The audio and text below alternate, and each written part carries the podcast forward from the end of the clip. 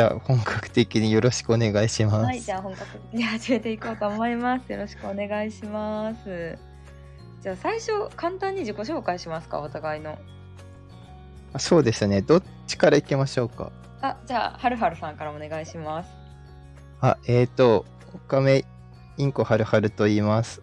えっ、と、発信は、えっ、と、ビジネスの、えっ、と、まあ、副、副業っていうか、企業っていうか、その、なんかインターネットを使ってお金を稼ぐやり方の発信をしてるんですけど、でも、コミュニティ運営をしていてう、ん、で、えっ、と、まあ、最初、あの、あんまり発信で誰に向けてってあんまし決めてなかったんですけど、発信していくうちに、なんか女性の割合が多いなってことに気がついて、うん、で、えっ、と、コミュニティを作ったんですけど、その途中で、なんかみんなに意見聞いて、女性限定とどっちがいいって聞いたら、女性限定がいいっていう声があって、女性限定コミュニティを作ったんですよね。珍しいですよね。そうですね。うんで、なんか、まあ、女性でも、今は、えっ、と、まあ、全員がママさんっていうわけじゃないんですけど、結構9、9割ぐらい、9割以上ぐらい、えっ、と、ママさんに寄ってて、うんで、まあ、まあ、なんかその、ど男性なのに怪しいですよね、みたいなところがあるんですけど、まあ、でも言われたことがあるのが、えっ、と、なんか、これで東京済み20代男性で、ま、あのママ向け発信でって言われてやってたらすごい怪しいけど、うんまあなんか地方済みだからちょっと信用できたみたいな話もなんか言われたことあるんですよね。うんまあそんな感じで、えっ、と、すうん、発信はいわゆる稼ぐ系っていうかビジネス系の発信もしてるけど、はいコミュニティとかの居場所提供みたいなのもなんか同時にしてるみたいな感じでやってます。よろしくお願いします。よろしくお願いします。ありがとうございます。そうですね。会社と家以外のね、居場所を作るっていうのが最近流行ってたりもするので、なんかすごいそういうね、価値を提供してるなって思います。あありがとうございます。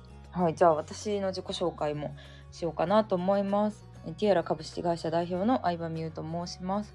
私はちょうど今から10年前ぐらいに OL1 年目の時に会社が暇すぎてブログを始めたっていうのがあるんですけど、まあ、その時に始めたアメブロがきっかけで副業に興味を持ったり、まあ、そのブログを通しての友達ができたりをまあいろいろ紆余曲折を経て、えー結婚と同時に夫婦でえー独立起業をして今はまあ YouTube をやったりとか女性向けのビジネスアカデミーをやったりとかあとは、まあ、あのビジネスをこれからやっていきたいなとか今やってるビジネスをオンライン化していきたいなっていう方向けのコンサルとかをやっています。よろしくお願いします。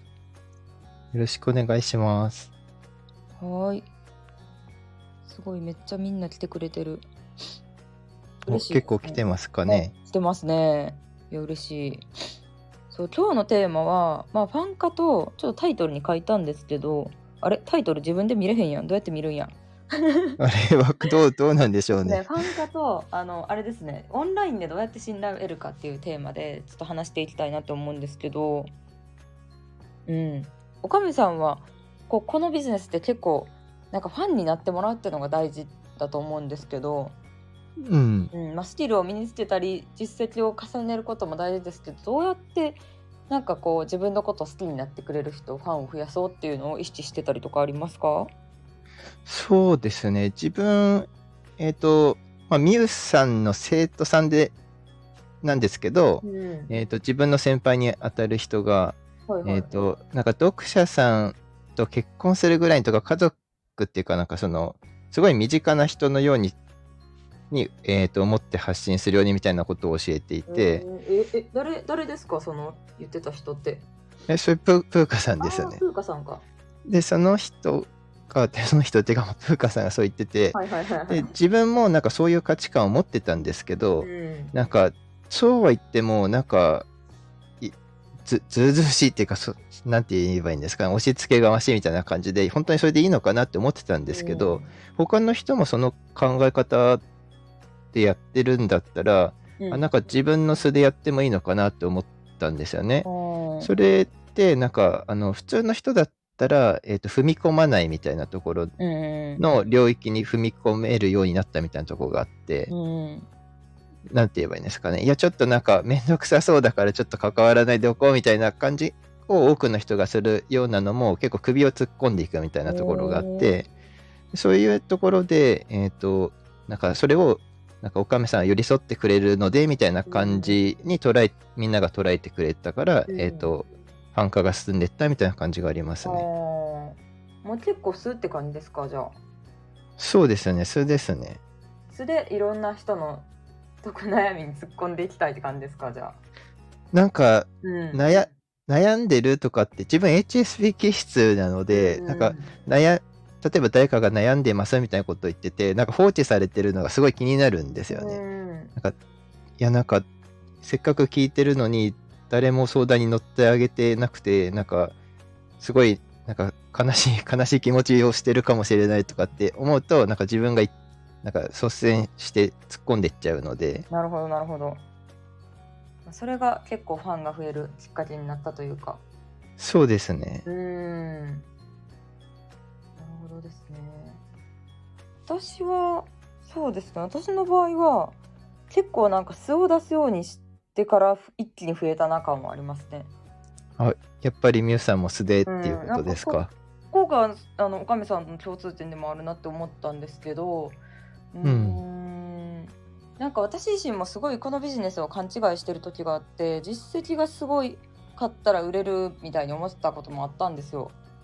うん。で。そのまあ結構アピールするのが苦手なタイプなんでなんかすすごい損やなってずっと思ってて自分の性格とかが。ああ、わかりますね。なんか HSP 気質あるあるみたいな感じですよだと思ね。います。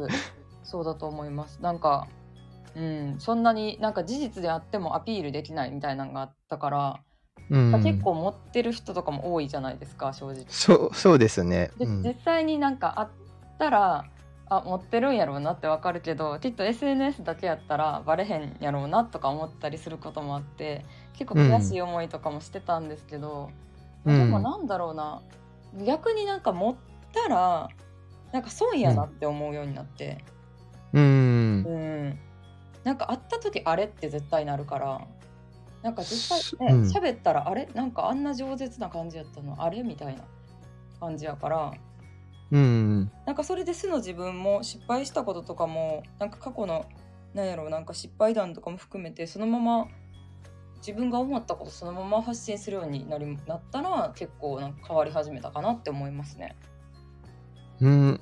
もう、みゆさんでも、なんか悔しい思いしてたんだ、みたいなのがちょっと意外、意外っていうか し、てましたよ。やっぱりそうですよね。うん。なんか正直者がバカみたいな。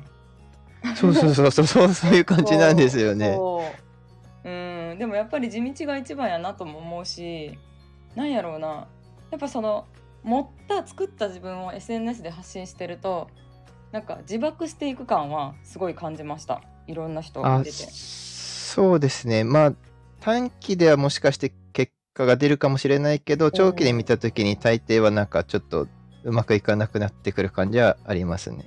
そうそうそうそうなんか自分で作ったなんか SNS 上の自分に、うんなんかもう耐えきれなくなるっていきなりブログも消えるみたいなうん。ね、結構、うん、このあいますねするとショックやなって思ったりしますね。そうですね。なんか数年にわたって見てるとすごいわかるっていうか、うん、あれい、いつの間にかいなあの人いなくなってるぞみたいな感じになりますよね。ねえ悲しいですけどね会ったことある人とかもいるとあ、どうしてんそうですねうん、うーん。うん、でも結構なんか素の自分を出すためにやったことが一個あって、うん。なんか他の人の SNS を見ないっていうのをやりました私は。ああ、なるほど。うん、なんかじ自分も結構見てないんですよね。あのうん通知欄だけ見てて、うんなんかタイムラインは見ないみたいなところがありますね。なるほど。なんか見るとやっぱ人間やったら正解を求めてしまうからうん。自分よりすごい人が発信してることが答えなんかなって思っちゃうんですよ私自身が。うーん。でなんか自分がこういう考えを持ってるって主張があっても結構その流されてしまうからうん。自分の意見を持つために他のなんか同業者は特に見ないようにしてますね。そうですね。なんかそれこそ女性限定コミュニティって、うんみゆさんも自分もそれでやってますけど、なんか、いうんや、男性もいないとみたいなことを言う人もいるっていうような話を、なんか前にみえさんが話してたような気がするんですけど、あ男性も何ですか、あ、なんか、うん、なんかアドバイス、適度な無視力みたいな。あ 感じの話でそうそうそうそうそうアドバイスされました。めっちゃすごい人にアドバイスされましたね。男性を入れないと単価上がらへんって言われましたね。めっちゃ端的に言うと。でも結局う、ん。それでうまくいきましまあたわけだし、みたいな感じですよね。てはいま。すね。なんとか独立して5年ぐらい。うん。そうですよね。そ。うですね。そうそうそう。だからまあでも単純にその時はまあなんか男性とかお金ある層を入れていかないと単価が上がっていかへんっていうのはもちろんビジネス的には分かるんですけど私は単純になんかおじさんを救いたいとは思わ あんまり思わなかったんですね。なるほど。そうそうそうそうなんかやっぱり女の子を救いたいっていうのがすごいあってうん。うんまあなんかその平均年収的にも低くなるし、まあ、産休取ったら給料も少な一気に減るしみたいなんがあったからなんかその自分の理念による気がしますね。あ、そうですね。でもなんかその誰かを救いたいみたいな、うん、なんて言うんですかね。お金以外の動機みたいなのもすごい大事ですよね。あそれはありますね。結構お金による満足度って多分みんなが想像してるよりも結構簡単に叶えられちゃいますよね。うーん、そうですね。うん。だって多分はるはるさんもねそんな値段とか見てないですよねその辺のもん買うのに。あ、見てないですね。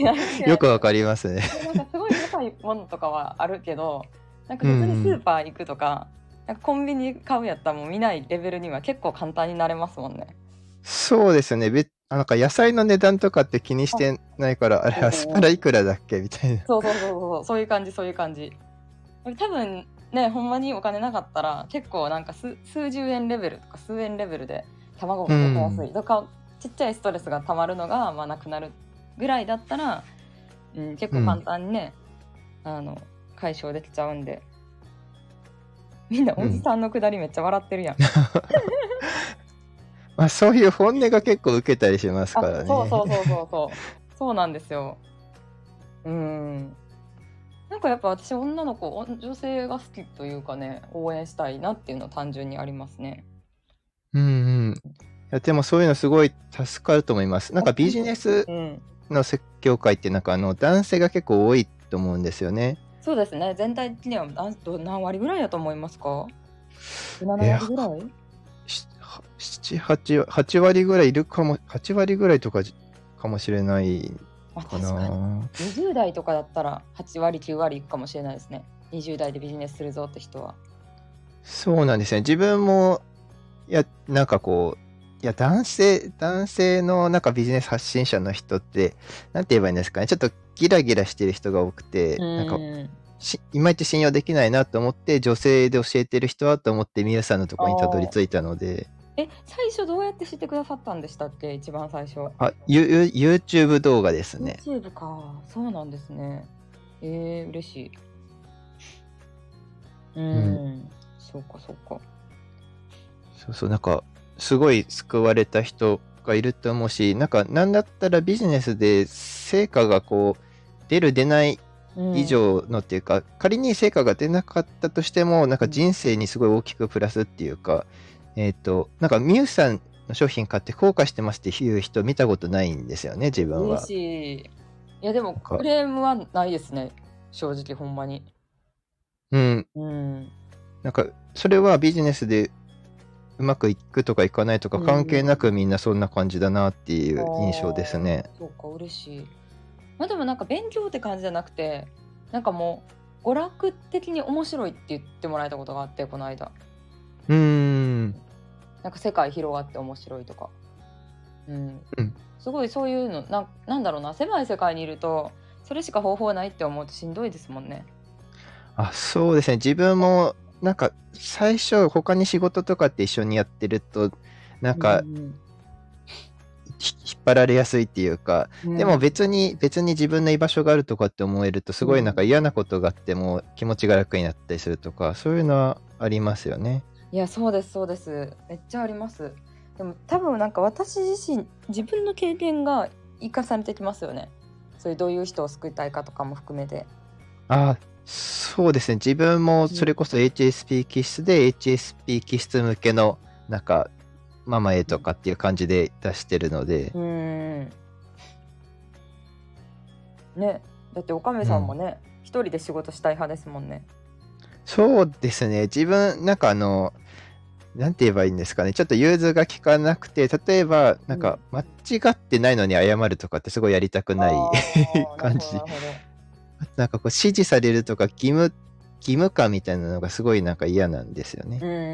うんねだからしあの就職でもう新卒とか採用とか嫌ですよね。うーん。まあ、うん、なんか、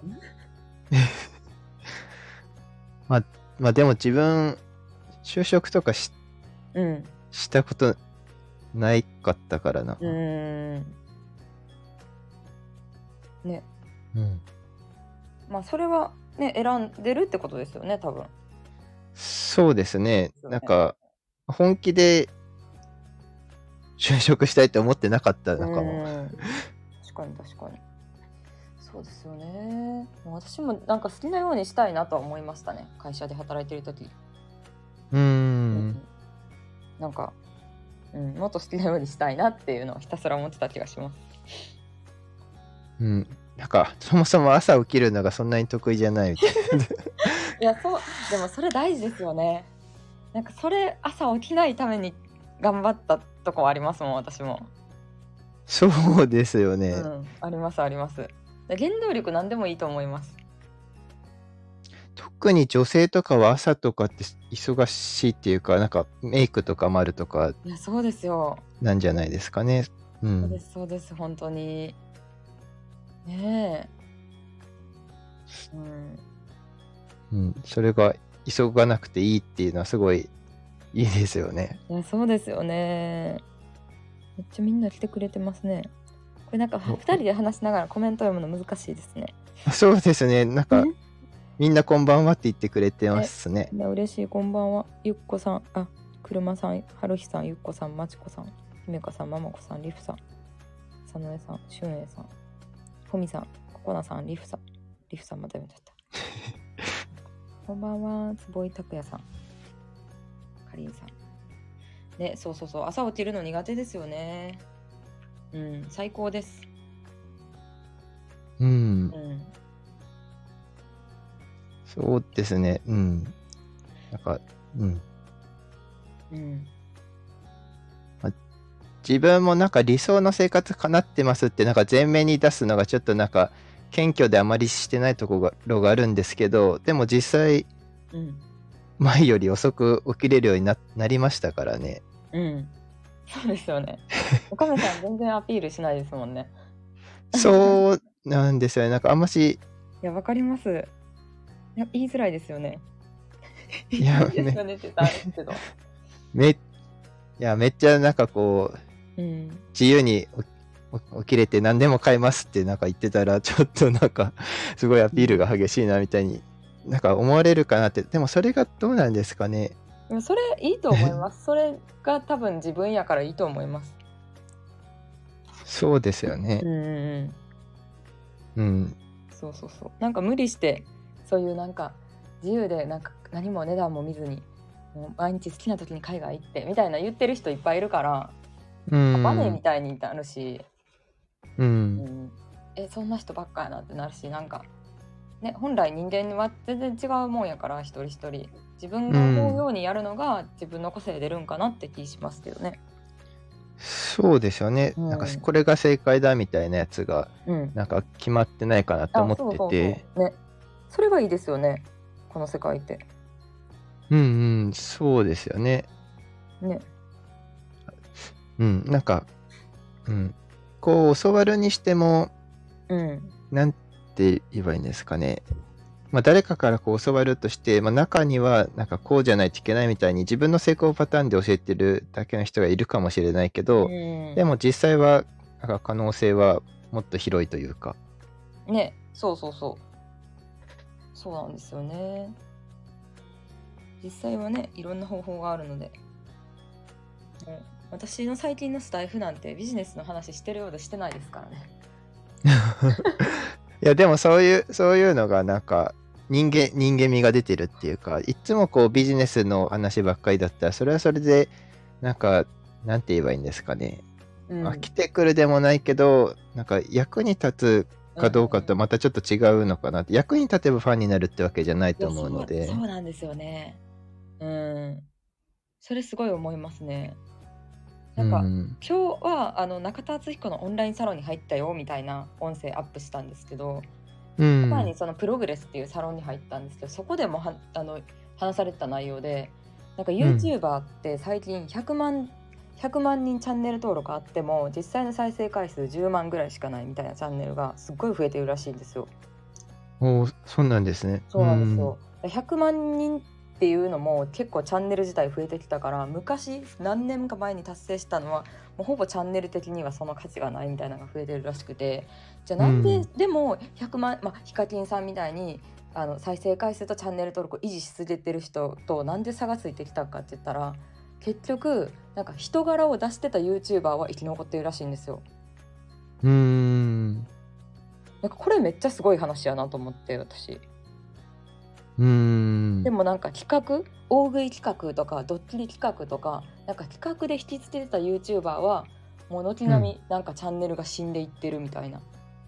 あうん。ーなるほど。そうそうそう。だからヒカキンさんとかはじめ社長もなんかまあずっと人気で続けてるのは結構なんかキャラがわかるなというかなんか自分の思いとか語る動画とかも結構出してて企画だけじゃなくて、うん。うんなんかそういうところが応援したくなる要素なんかなって思うとうん。なんかね役立つとかなんか情報がすごいだけじゃあかんやなって思いましたね。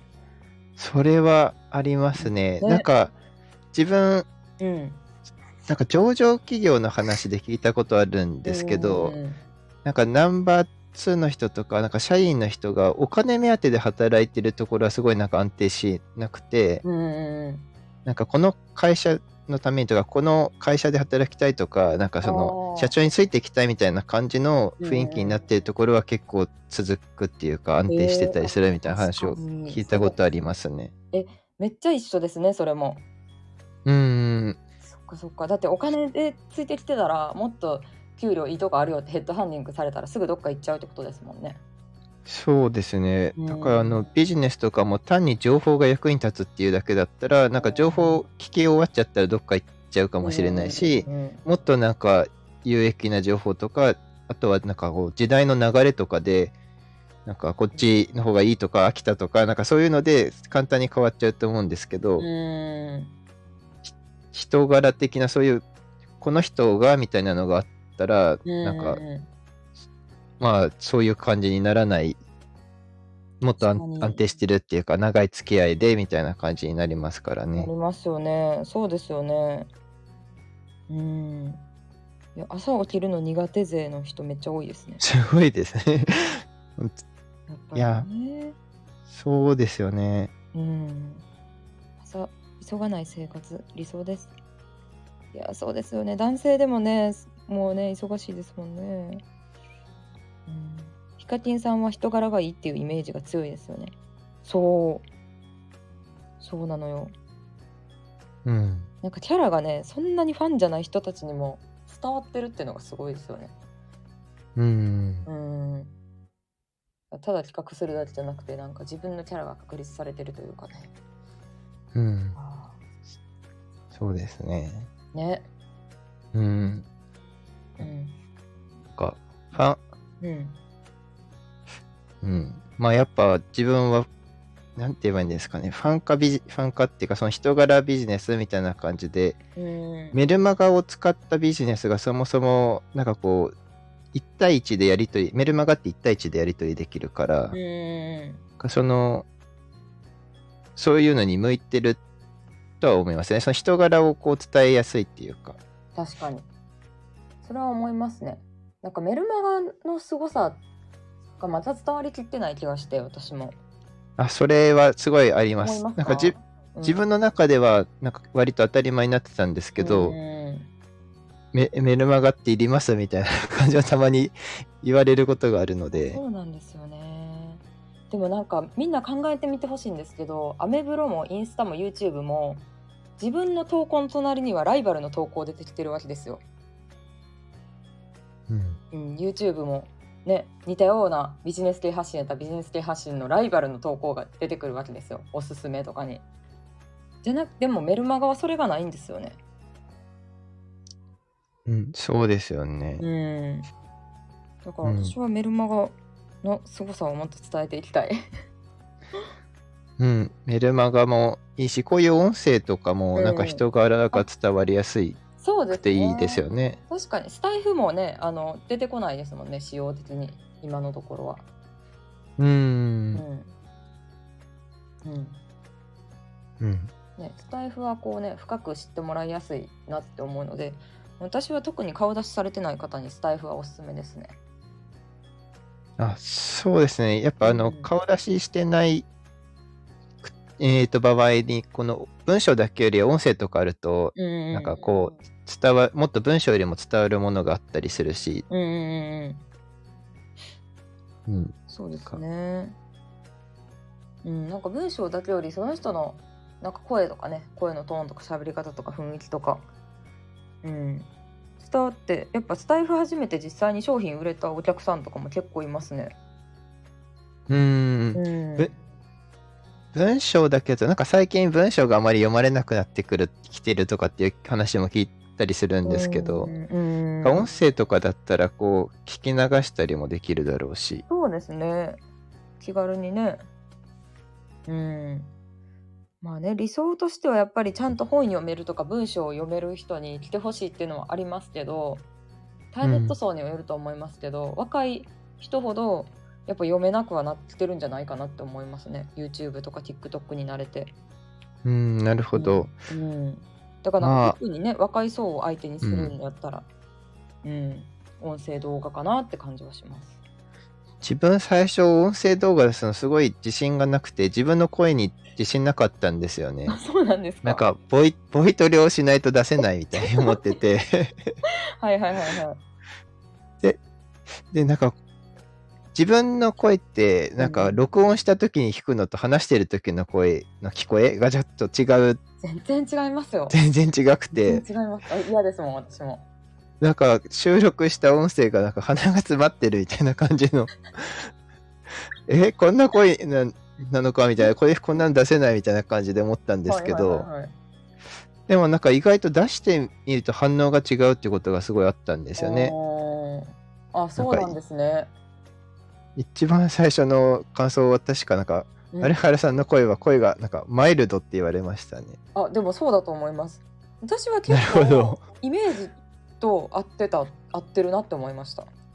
ああ、うんそう、そうなんですよね。なんかイメージと合ってるかも地味地味に大事かもしれなくそうてで、すね。うん。なんかイメージと合ってないって思われないためには、さっさと声を出した方がいい気がしますね。音声配信した方がいい気がしまあす。確かにさ、そっちの方変えられないですもんね、声は。そうですそうです。喋り方変えれないんで、うん。ね、うんどうせお客さんとはなんか例えばコンサル売ってるにしろなんか売ってるにしろ直接ね話す機会は絶対あると思うのでうん。早めに無料の媒体で知ってもらった方がいい気がします。うん。まあうん顔出しとかもその辺関係あるのかな？なんかそのイメージとうん、なんか合ってるかどうかみたいな。それはあると思います。そうあんまりアイコンを美化しすぎてると顔出ししづらいみたいな相談を受けたことありますね。ああ、なんか会った時に、うん、あると思います絶対。うん、うんそうですよね。そうですね。そうですね。うん、やっぱねお客さんってすごい不安だと思うので、うん。うん、コメントになんか、確かにワイルドですとかおお本当ですね。書いてますけど、うん、あこの安心安全な感じでっていうのが、なんか割とポイントかなと思ってて、うんうんうんうん僕コミュニティとかも居場所の提供ってあないう感じなわけじゃないですか。そうですね。で居場所の提供をしてるっていうことはそこが居心地良くないといけないわけでそれがその安心や安全っていうのとマッチしてるみたいな。マッチしてますねだいぶね。うん。そのあたりは良かったなって感じだったんですけど。ね。すごい全部の統一感があるなと思います。キャラの。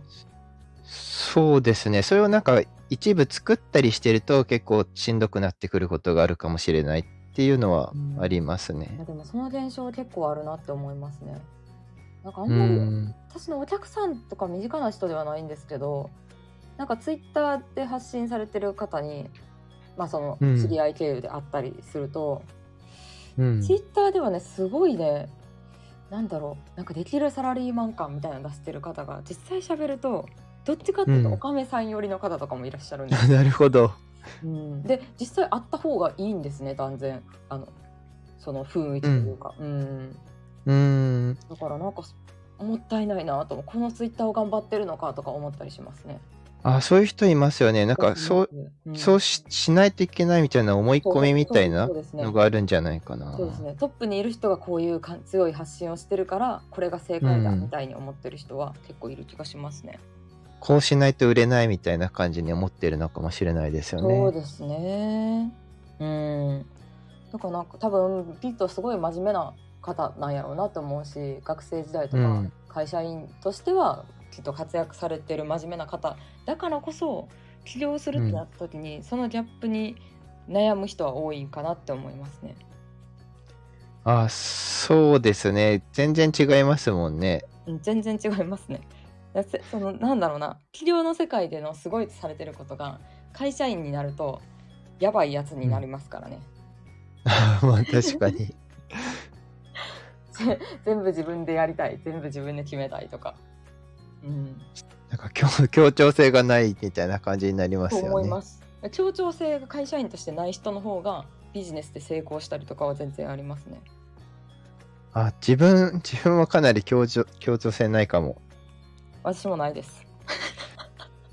なんか、ストレングスファインダーっていう、なんかその自分の強みっていうか性質を知るやつがありますけうど、んなんかそれでも、なんだったっけ、なんか社交性みたいなやつが一番最下位だったんですよね。夫と一緒ですそれ。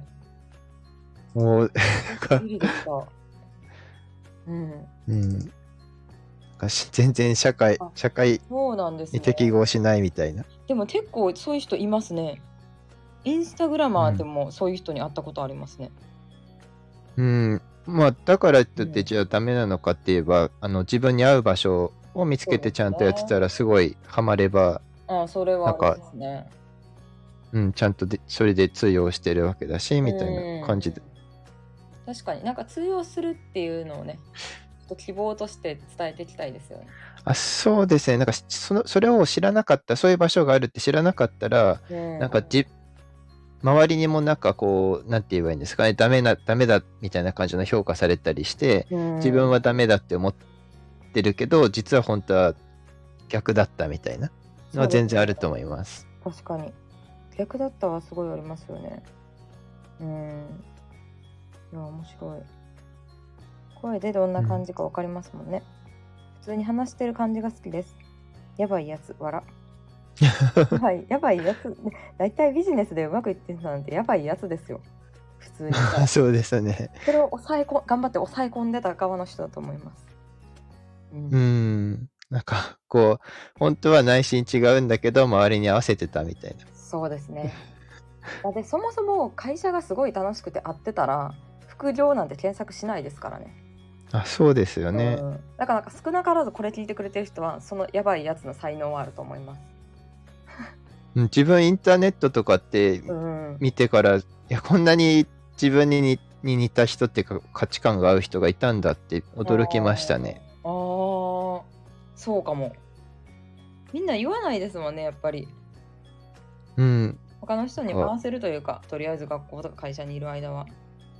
全然リアルでそういう人を見かけないっていうか、わかります。私もリアルでは分かんない。うんそうですよね。しかも今友達と言える人ってほぼ全員ネットで会ってますからね私は。ああ、あ、自分もなんかネットでうん。リアルな友達、全然いないっていうか、中、中学校の時はいたけど、みたいな感じですね。あーそうそうそうそう。でもあれ、おかみさんの地域ってあれですよね。そんな若者がいない感じですよね、周りに。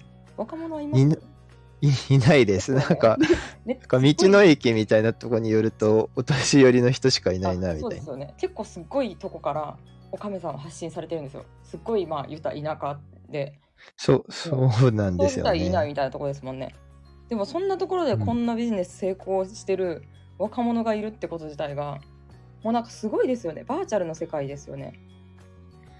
あ、そうですね。うんもう田舎でも場所関係ないですからね。まあね、場所関係ないですからね。うん。私は結構都会が好きなんで、まあ百貨店の近いとことかが好きですけど、うん、別にね、やってること自体は変わらんから、そうですね。なんかどうだろうがね、大阪だろうが。うん。昔、最初にみゆさんに会いに行った時は、うんなんか、お金は気にしてたんですよね。なんか、一回会いに行くだけで教材代と一緒だみたいな感じだったんですけあそうど、東京でしたっけ？えっと、名古屋でしたね。そうだ、名古屋だ。うんうんうん。なんですけど、うんえっと、まあ、最近、ある程度、なんかこう、形になっちゃったらと、うんまあ、まあ、経費でもいけるし、みたいな感じに。なってくるので、すごい気にならなくなりますね。その住んでる場所とか。確かに最初私おかみさんその後か東京で会ったじゃないですかうん。その時びっくりしたんが東京よく来るんですか？っていや全然ですって言ってなんか修学旅行以来ですみたいな中学生以来ですみたいな感じでしたよねそうですね。小6か中1あたりに1回来た以来でしたねめっち。ゃびっくりしてもうてかそんな田舎から発信されてたんやみたいなそんな田舎にいながらガチで稼いでたんやと思って面白かったですねあ、それこそ名古屋に行った時は一人で飛行機乗ったことない、一人で電車ねあ、一人に行って電車一回だけ乗ったかもしれないけど、なんかそんな遠方に行くみたいなのはなかったので、初めてだらけでしたね。いやなんか切符の買い方電車の乗り方わからんみたいに言ってはったからそうなんですよ。なんかし指定席みたいなのの券を事前にインターネットで買って、それで切符買ったつもりでいて、はいはいはい これで乗れないんですかって言ったら、いや、切符がないと、みたいな。ああれ、よ予約したはずなのに2個いるのか、みたいな感じでしたね。そうですよね。いや、面白かったです。なんか全然、いや、うん、なんかしかも、そういうのに名古屋とか東京とか来てくれて、ちょっと申し訳ないなっていうか、なんか連れてせた私もすごいなとか思いました。あ、確かに、あの、すごい、あの、最初のハードルが高くて、出られ、出られないっていうか、なんか外に出ら出られない、出るようなタイプじゃなかったんですけど、いうん。1回出たら、なんか2回目も行けるような感じがして、2回出たら、なんかもう自由な、気持ち的にどこでも行ける感じの気分になりましたね。えー、最初の1回なんですよね、怖いのって。そうですね、一番最初はすごい重かったですうね。ーん、そうかそうか。ねえでも世界広がりますよね、こんな感じで、ネットを通じてリアルでも。うんうん、全然、なんか、みゆさんのおかげでいろんな観光地を今後回れそうみたいなぐらいえー 違うかも。回ってください、いろいろ。そうですね。いろいろ行こうかなって思います。うん、ねえなんかもう一つのテーマであのオンラインでどうやって信頼してもらえるような工夫をしてるかって話なんですけど、うん。うん、ねなんかもう結構おかめさんもですけどそんなになんか人と会わなくても商品売れてるって感じじゃないですか。そうですね。2回しか、みみゆさんと2回会っそうですの私以外は深いですもんね。うん。あ他の人とは会ってないのそうでですよね。2回だけですね。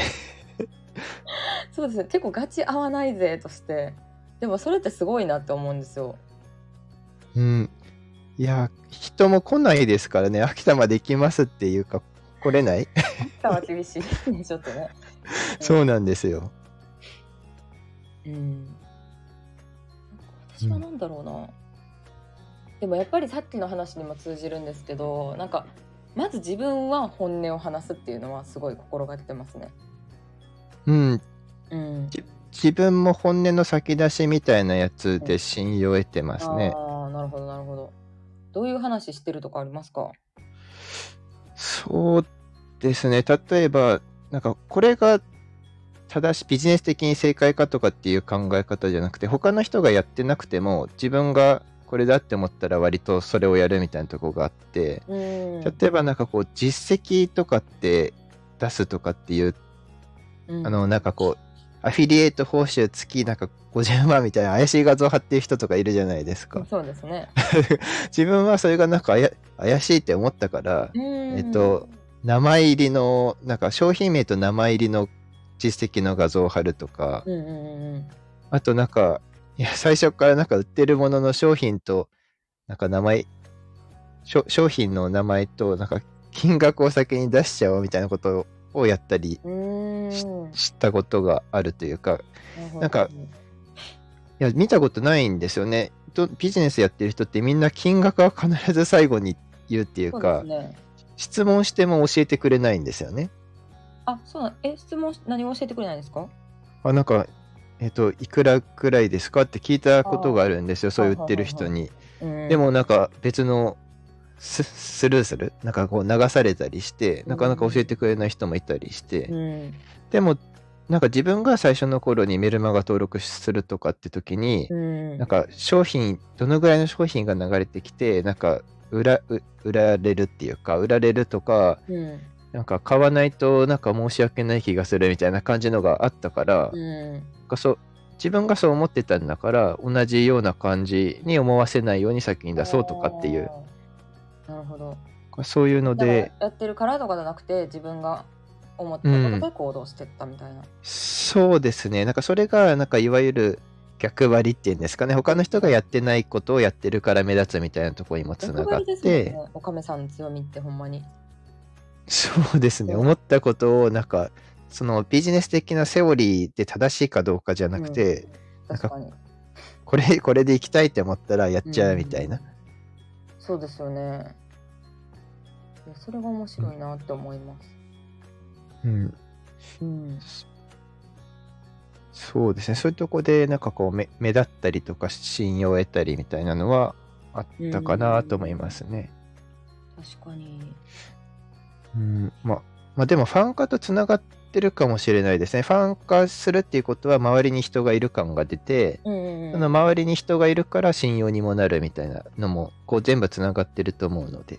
そうですね。うん。つながってますね。やっぱり。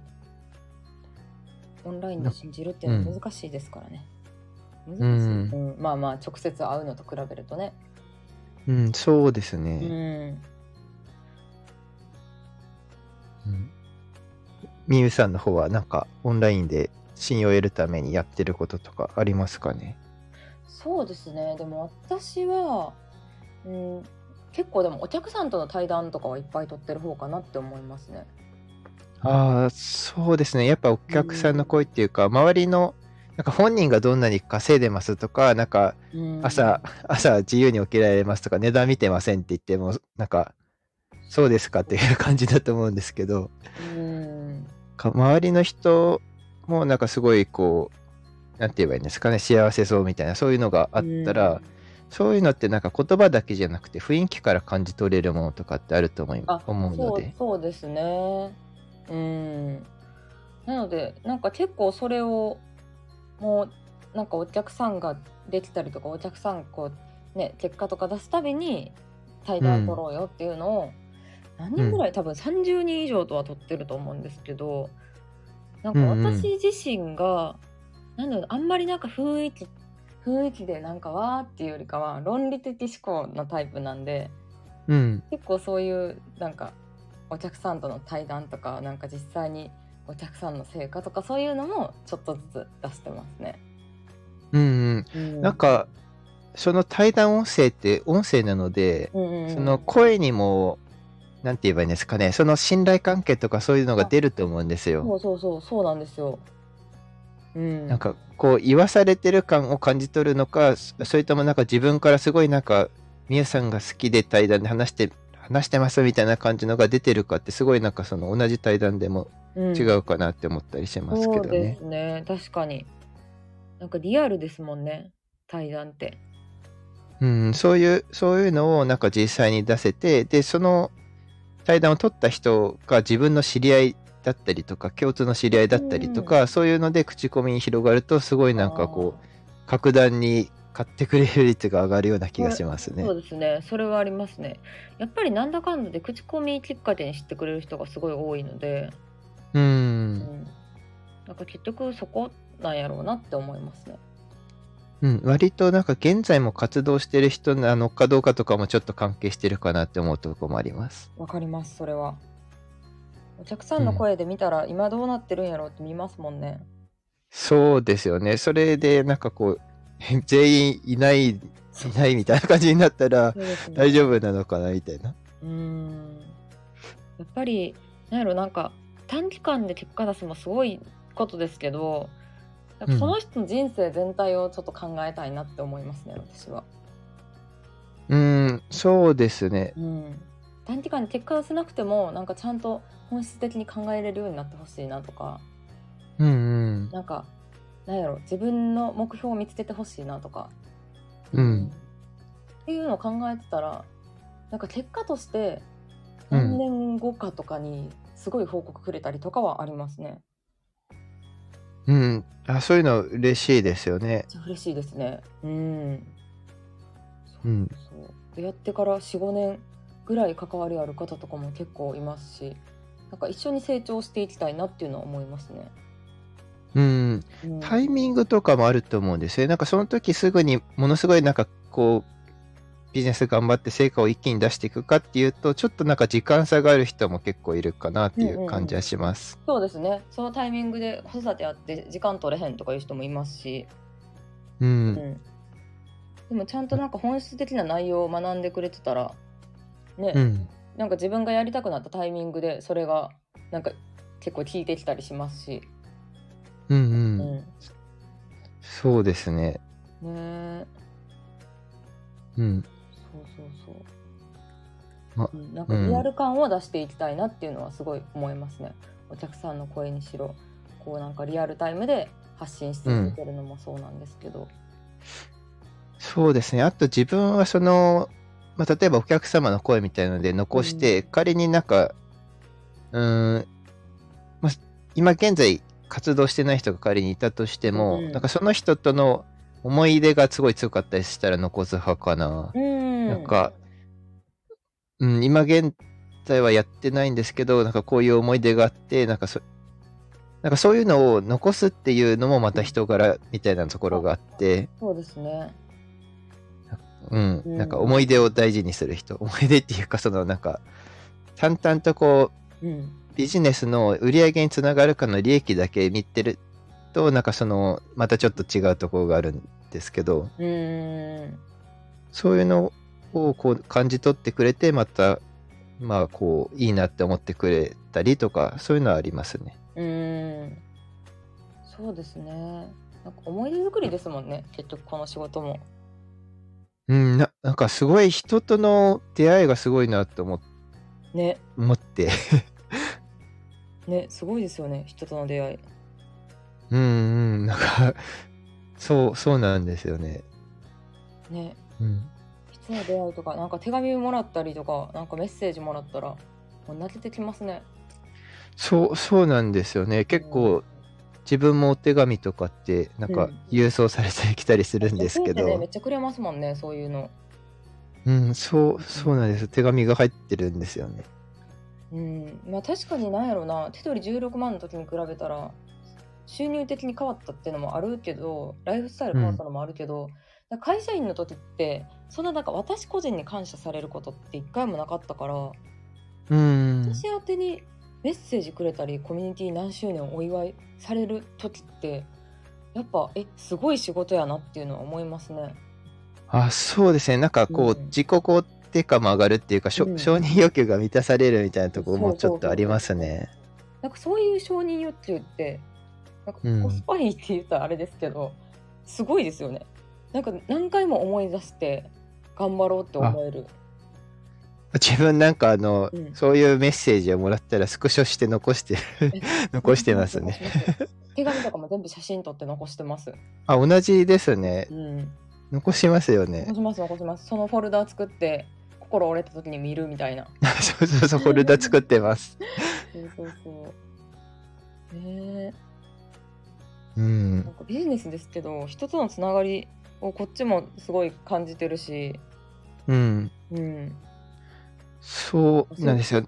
ね、成長した姿とか見ても嬉しいなって思うし、うん。なんかうん、最初は自分、分かんなかったから、そういう世界があるって分かんなかったから、うんえっと、こう、まあ、結局社会に馴染まなかったわけだから、その人との関わりがあんまし好きじゃないと思ってて、うん、なんかこう、関わらずに稼ぎたいっていうのが最初だったんですけど、私も。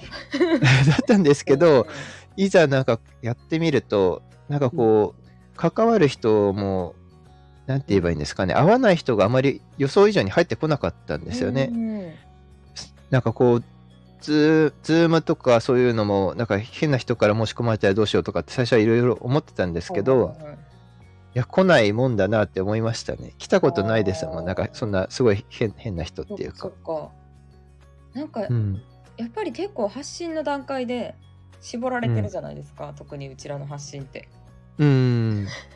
絞られてて自分のこともちゃんと書いてるとそれに共感してくれる人しか来おへんから、うんうん。なんか今までのこう会社とか学校での友達は自分みたいな人いないって思ってましたあ、思ってましたね。なんかかそういうの。ううんん。って思ってたからネットの中でしか友達いいひんって感じやったけどうん。でも会う人いるんやなって感じですねそうなんですよね。なんか世の中広いなっていうか。世の中広いんですよね 本当にもうねうん。うんそうそなんか自分の意見をそのまま発信してたらなんか会う人とか「何々さんのブログ面白いです」って言ってくれる人がいて、う。うんで。もそれがお金になるっていうなんかすごい世界ですよね。そうですね。なんか、うんでも逆にそこでなんかこう出していいのかなとかってちょっと思ってないことを言っちゃうと、その、それに合った人が来ちゃうから、そうそうなんですよ。なんか自分に正直な人がなんか全部うまくいくというか、そうそうそうそう、正直な方がいいと思いま。そうですすね。正解とか自分が正解やでみんなうん。自分の発信が正解マジで。うん。うん。で自分って一人しかいないですからね。そうですね。なんかこう、うん。自分の発信を聞きたいって思ってくれた人がいたとしたら、他の人と比べられないっていうか、それ自体が差別化ですよね。そうですね。うん。そう、それ自体が差別化、本当に発信するしかないですよ。うん。うん。うんうん。そうですね。ねえ。なんか、うんこれ待って、アプリが固まった。え、アプリ方大丈夫かな？なんか、あ、戻った戻った。大丈夫だ。うん。おだからまあ、オンラインで信頼を得るのってそんな感じですかね。そうですね。変わる人から選べるっていうところがリアルとの違いかなって思いますね、私は。うー。うんん。ねえ。うん。リフさんが勇気もらえますって言ってますね。えーなんかコメント流れなくなった。え、流れてないですか？流最後のあの、かりんさんの発信するしかないですね。で、まだですね。あ、あ、その後にリフさんが自分が正解って勇気をもらえますねって言ってますね。ちょっとコメント来たら読んでください。来ないんで。あ はい、わかりました。うん、見えないですね。うん。そうそう、自分が正解ですよ。もうっていう自己肯定感になったのも本当にこの仕事始めてからですね、私は。うーん。あ、自己肯定感低かったので、自分もそうでしたね。うーん。うん。なんか、こう、毎日のように感謝されてると、うんうんうん。なんか落ちてもまた上がっていくので、それをなんか繰り返してるうちに、うん。なんか、割と落ちなくなってくるというか。ああ、そっかそっか。うん、ま、まあでも、なんかこう、新しいものを作ったりするときに、うん前、みゆさんも言ってたような気がするんですけど、やっぱ不安とかってありますよね？受け入れられるかどうかとか、そういうのが。でも毎回不安との戦いです。そうですよね。うん。うん。ね。まあ、うんう。ん。まあ、でまあでも、なんか楽しみにしてますとか、なんかそういう声をもらうと、うん。なんかがん頑張れたりするし、まあ、実際にそれでなんか買ってくれた人が喜んでくれたりした時に、そうですね。うん、すごい嬉しいですけどね。うん、そうですね。なんか私が今までリリースした中で TOS、うん。ティアラオンラインスクールっていう企画が一番売れてるんですけどそれって、なんかもう正直自分的にはめちゃくちゃ未熟な独立したもう直後ぐらいに作ったやつなんですようん。でもそれでもすごい満足してくれてるから絶対それよりいいもの作れるやんと思って自分を奮い立たせたりしてますね、ああ、なるほど。うん。確かになんか自分って人のメルマガとかって読んだ時も、なんか最初から完璧うん。を、えー、と何も知らない時は最初から完璧を割と想像してたかもしれないんですけど、うんまあ、でもなんかその一緒に成長していくみたいなのが結構大事なのかなと思うところもあっうんて、確かに、自分も最初に商品作ったのはうん。3年3年ぐらい前なので、うん、どうでしたその時？うん、なんかそうですね。その時は自分が未熟だと思いながら作ってるわけじゃなくてそれが精一杯だったんですけど。うん。まあでもなんか自分の持っているものを全部ここに出そうと思ってでなんかうんって、まあ、そこでこう最初から短期で売るわけじゃなくてこうずっとこううん。デザインとかも気にしたんですね自分の場合は。あ。はいはいはいはい。なんかそそのなんて言えばいいんですかね。売ってお金を稼いでからデザインを整えようっていうよりはうん最初に先に出しちゃったらえっ、となんか全員がそのなんかより良いデザインを追ってこう楽しめるうんっていうか勉強できるみたいなのがあってうんだからあのなんか何々したらっていうより先出しなんかこのうーん先により良いものにした方が全員これから買ってくれる全員にとっていいみたいな感じで割と自分は全力で作ったんですよね。でそのあたりがなんかよく6割で出すってあるじゃないですか。ありますね。それがなんか自分なんか全員に当てはまるわけじゃないなと思っててうん。その商品とかって結局相手の期待値を上価格以上のなんかその期待値を上回らないとうん。なんかいけないみたいなとこがあると思うんですよね。うん。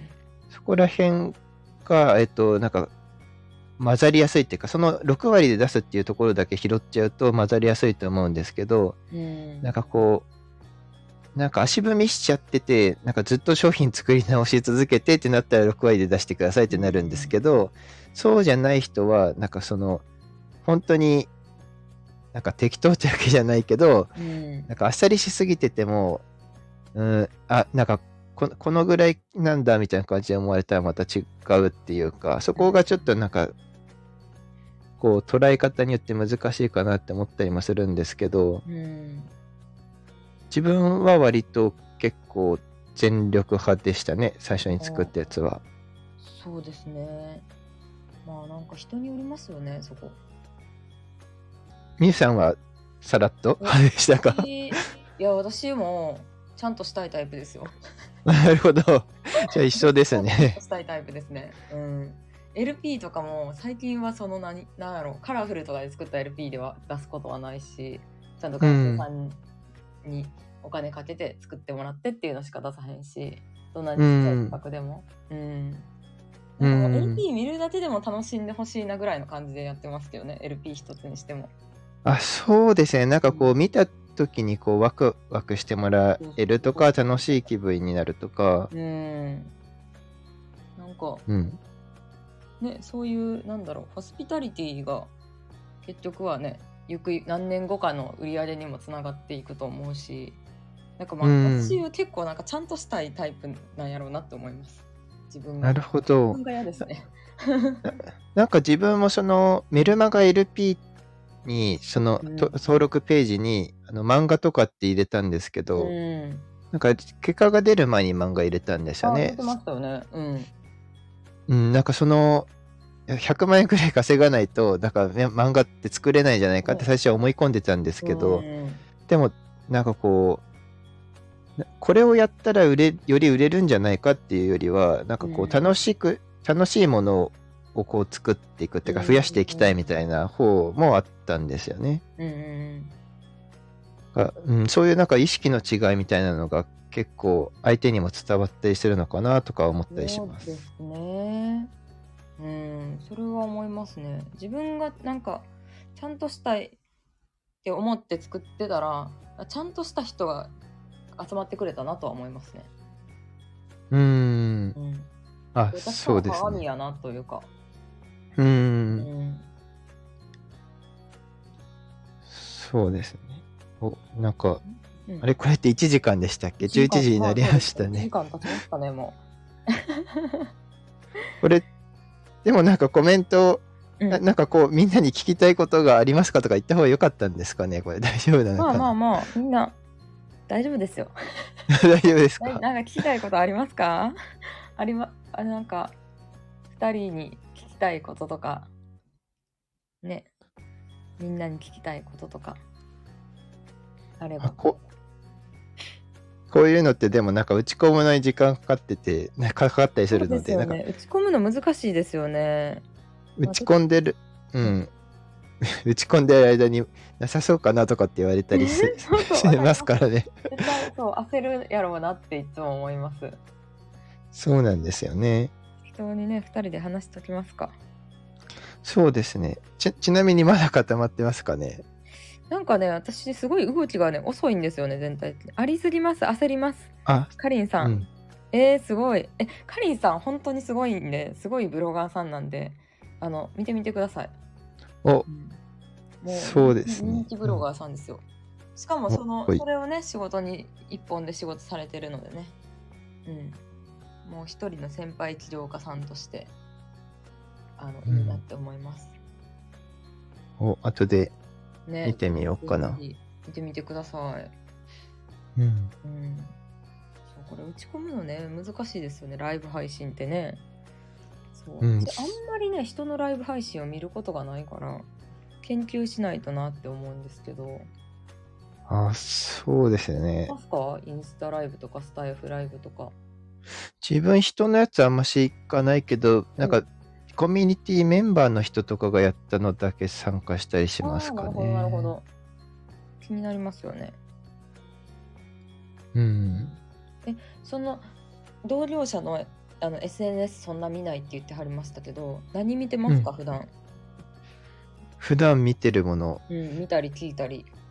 自分はなんか、あんまし見なくて、どちらかって言えば人と話してる方が多いんですよね。なんか。誰か、えっ、と、メルマガの返信とか、コミュニティメンバーの人とか、うんうんうん。なんか会話がすごい多いですね、比率としてなるほど、あそういうことですね。じゃあ、まあ、他のジャンルのやつを見てるとかっていうよりかは、結構会話あ、やりとり。あ、強いて言えばなんか、えっ、と、セ、セミナーとかはたまに見に行くことがあるんですけど、うんま、ママが多いので、なんか育児セミナーみたいなやつ 見に行くことありますね。そうなんですね。YouTube とかですか？いや、なんか知ってる人、知ってる人のとか、他のコミュニティとかのう、ん。うん、ひえーで知った人のセミナーとか、なんかそういう、うん。そういうのですかね。なるほど、なるほど。へえ。あコメントな流れてきました。やっと。お、私よかったです。ちゃんとしたいタイプなので、お二人の話聞いて安心しました。6割、自分の感覚にはない適当なことやって適当な人しか来ないんじゃないのと思っていて、すごく勉強になりました。ありがとうございます。まあ結構人によりますよね、タイプ。で、私、うーん、なんかどっちもね、どっちの意見もあるんですよね、私実は。うーんなん。か、例えばメルカリって6割で出したサービスだと思うんですよ。うーん。だってトラブルめっちゃ起こってるじゃないですか、実際。メルカリなんてあでメルカリは、うんメルカリ歴自体は多分結構当初からやってるんですけど、あ、うツールん。追加されたり機能追加されたりしてる過程を見てるからうんこ。のサービスやりながらすごい成長してすごいどんどん良くなってるなって思ったしうん。たと、まあ、メルカリは本当に6割で出して大成功だったと思いますもうどこの会社よりも早くあのサービスを出したっていうので1位取れたなって思いますねあ確かにどっうん、ちもありますね。なんかどっこちもありますね。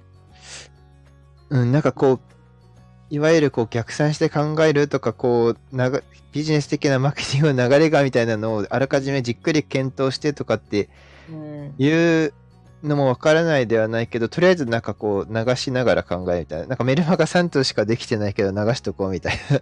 で、途中で止まって、なんか、うん、まあ、なんかそ、後からまたみたいな、そういう、そういうのも、なんかとりあえずやってみるみたいなのも大事だと思うし、そうそうですね。とりあえずやった方が理解できることもあるし、う。うんん、なんだろうな。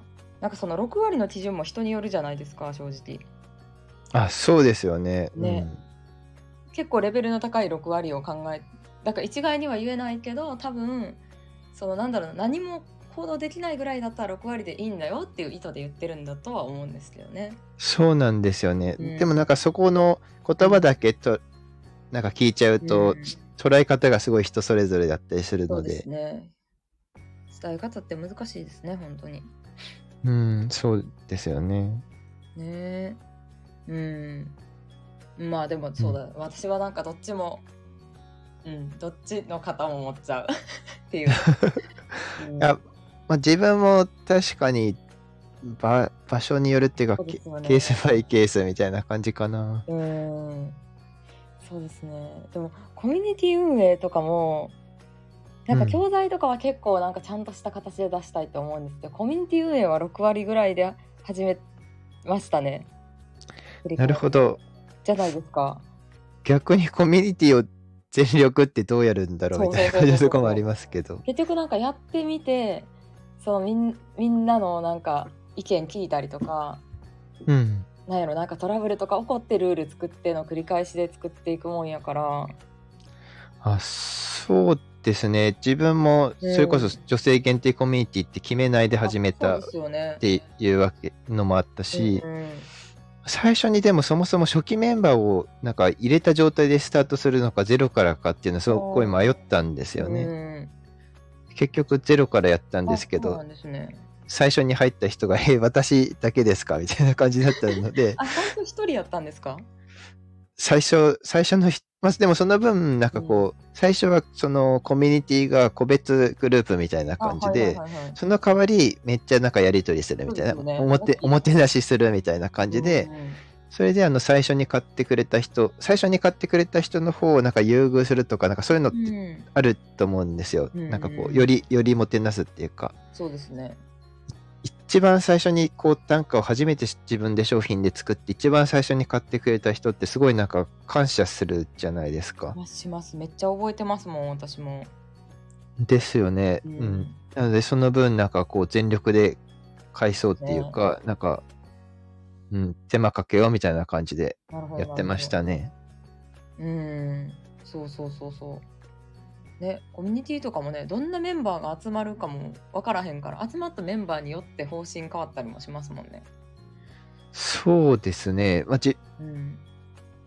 まあ、自分も発し、まあ、自分コミュニティっていうかもう発信そのものが最初全然決まってなかったけど集まった人が、いやーなんかママばっかり集まってるなあみたいなところがあったので、うん。そう思うとね、なんかもう物による感はありますね。うん、うん。まあ、うん。うん。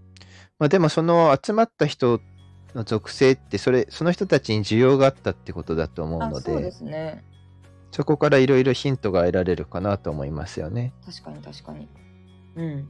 なんかそういう意味でね、コミュニティをやることで自分もすごい成長するし、自分の売りが分かるというかね。ありますね。なんかこう何でも主催でやってみるって全然違うなって思っててそうで。すよね。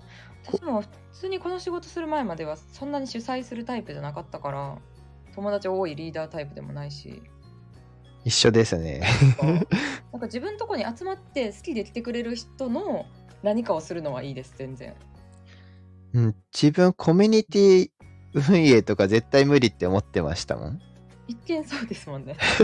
なんかセミナーとかも無理って思ってたんですけど、でもなんかこう、コントロールできるっていうか、うん。あの、他の人のコミュニティでセミナーやってくださいって言われたら、多分最初の頃だったら難しかったんですけど、でもうん。自分のお客さんのみで構成されたコミュニティみたいなのはすごい楽なんですよね。確かにホームですもんね言ったら。そうそうそう、なんか自分、自分のことが嫌いな人は入ってこないわけですよ。そうですよねすごいですよねうんうん。ひ人のところだと、なんかこう、つまあ、必ずしもそうじゃないっていうか、なんか合わない人も、そうですねと会う確率が高いっていうか、そういうのもあるかもしれないけど、うんうん。なので主催で、うん、なんかその会社に支持されるのとか、そういうのもあんまし好きじゃないって言ってた、言ったわけですけど、なんかその自分で作れるっていうか、ルールを作れるみたいなのが、むしろ逆に楽だなって思いましたね。めっちゃ思います最高ですよ そうですよね。ねうん。うん法律を作れるわけですからねそうです、そうです。逆にそっちの方がなんかすごい楽っていういやか。そうですよね楽ですね楽しいうん、うん、な、なんか、その教材のサイトとか何でもそうですけど、なんか自分が自由にあの調整もできるし、ねえなんかリアルでそういうリーダーとかコミュニティとか好きじゃなくても、ね、集まってくれる人ややったらね楽しいと思うんでうん。なんか少人数のこうグループでもやってみてほしいなって思います。そうですね。うん。うん。そのコミュニティもだし、こういうなんかライブみたいなやつもなんかき聞いてるのとやるのじゃまた経験値とかいろんなものが違いますね。うん、楽しいライブ。またやろうかな、うん誰かと。誰かやりましょあこの、この中に名乗りを上げる人はいますかね？う。ねえ、うん、なんかやってみたいですね、いろんなメンバーと。うん。うん。まあ、それこそここに集まってくれてる人たちは、まあう、ん、みゆさん好きだなって思う人とかだと思う。お、ココナさんドキドキだって。やりたいのかな？ね ドキドキ。うん。なんか、あ、いやでもみゆさんがやりましょうって言ったら喜ぶと思いますけどね、みんな。ねえ、やりたいですね。うんあ、ココナさんが。お願いできるなら、ちょっとメッセージしますね、また。決めましょお、すごい。なんかでもこういうのがいいですよね、ライブ、ライブのいいところっていうかう。。そうです、そうです。気軽にね。うん。ライブすごいですよね。うん。さすがに今は勇気が出ないですが、発信を本格的に開始したらお願いしたいです。まあね。うん。いつもありがとうございます。まあでもなんか音声コラボとかはね、結構してますね、いろんな人と。うん。うん。何人ぐらいしたかな、今まで。20人ぐらいはやったかな、スタイフで。あ、そうですね。結構聞いたかもしれないです。自分も。ね結構ねいろんな人とうん、なんかスタイフもいろいろな試みをやってて、まあ、これ他あの働くまさんっていう方もやってたんですけど、うん。誰かと会ってるとこの音声をアップするみたいなのをやってますねうーん。お茶会とか作業会とかうんううん。んあ、お茶会結構好きな人多いですよね。お茶会のあれですか？収録ですか？お茶会自体なんか、あ、お茶会自体お茶会自体ね自分ネットやるまで分かんなかったんですよね。あ、こんなにみんなお茶会好きなんだと思って。なんか結構その女性企業界隈の人はなんかお茶会ですね最初にやるのはうーん、うんなるほど。そうそうそうそうなんか気軽に話すみたいなうん。なんだかんだ言って対面、いや、なんかそれこそ自分 HSP 気質向けに発信してるので、うん。なんか HSP 気質な人ってもっとおとなしいのかなと思ったんですけど、うん。HSP の人であってもなんかそのランチ会とかって好きなんだなっていうのがちょっと意外だったんですよね。多分自分のとこにねわざわざ来てくれる人やったら喋れる感じですよね。ああ、なるほど。ねうん。同じような感覚持ってるとかね。うん、うん。そうですよね。HSP ね。うんうん。うん、結構気遣いできるというかね。お茶会音声リアルで好きでした。嬉しい。僕でよければ。ありがとうございます。うん、そういうなんか、なんやろうな。うん。なんか私が面白いなと思ったの音声取るコンテンツがないとか何話そうって思ってる人はそういうのでいいと思います誰かと話したとこの切り抜きみたいなうん。そうですよね。あ、切り抜きとか、コンサルするとか。うん。なんか、うん。そうですね。それ、そういうのを話すのも、すごいうん。いいし、なんかコンテンツっていう話だったら、えっと、なんか結構使い回しとかもできたりするかな、みたいなのもありますね。うんうんうん。確かに。回しですようん。うん。うんいやそろそろね23時16分になったのでみんなそうみんな寝ると思うので、そうですねね。、ここら辺で一旦終わりにしますかそうですね。あなんか、長時間ありがとうございましたありがとうご。ざいました、本当に。めっちゃ楽しかったです。なんかみんな来てくれてすごい感謝です嬉しいね。うん。まあ、この音声、ね、あの、また残しとくんで、1時間20分もあるんですけど、うん、アップするので、あの、まあ、もし聞き逃したとことかあったら、聞いてみてください。楽しかったです。ありがとうございました。嬉しい。はい、ということで、今回もね、オカメインコはるはるさんとコラボライブをしてみました。皆さんありがとうございました。ありがとうございました。おー、みんなすごいいろいろくれてますね。嬉しい。ではでは、バイバイ。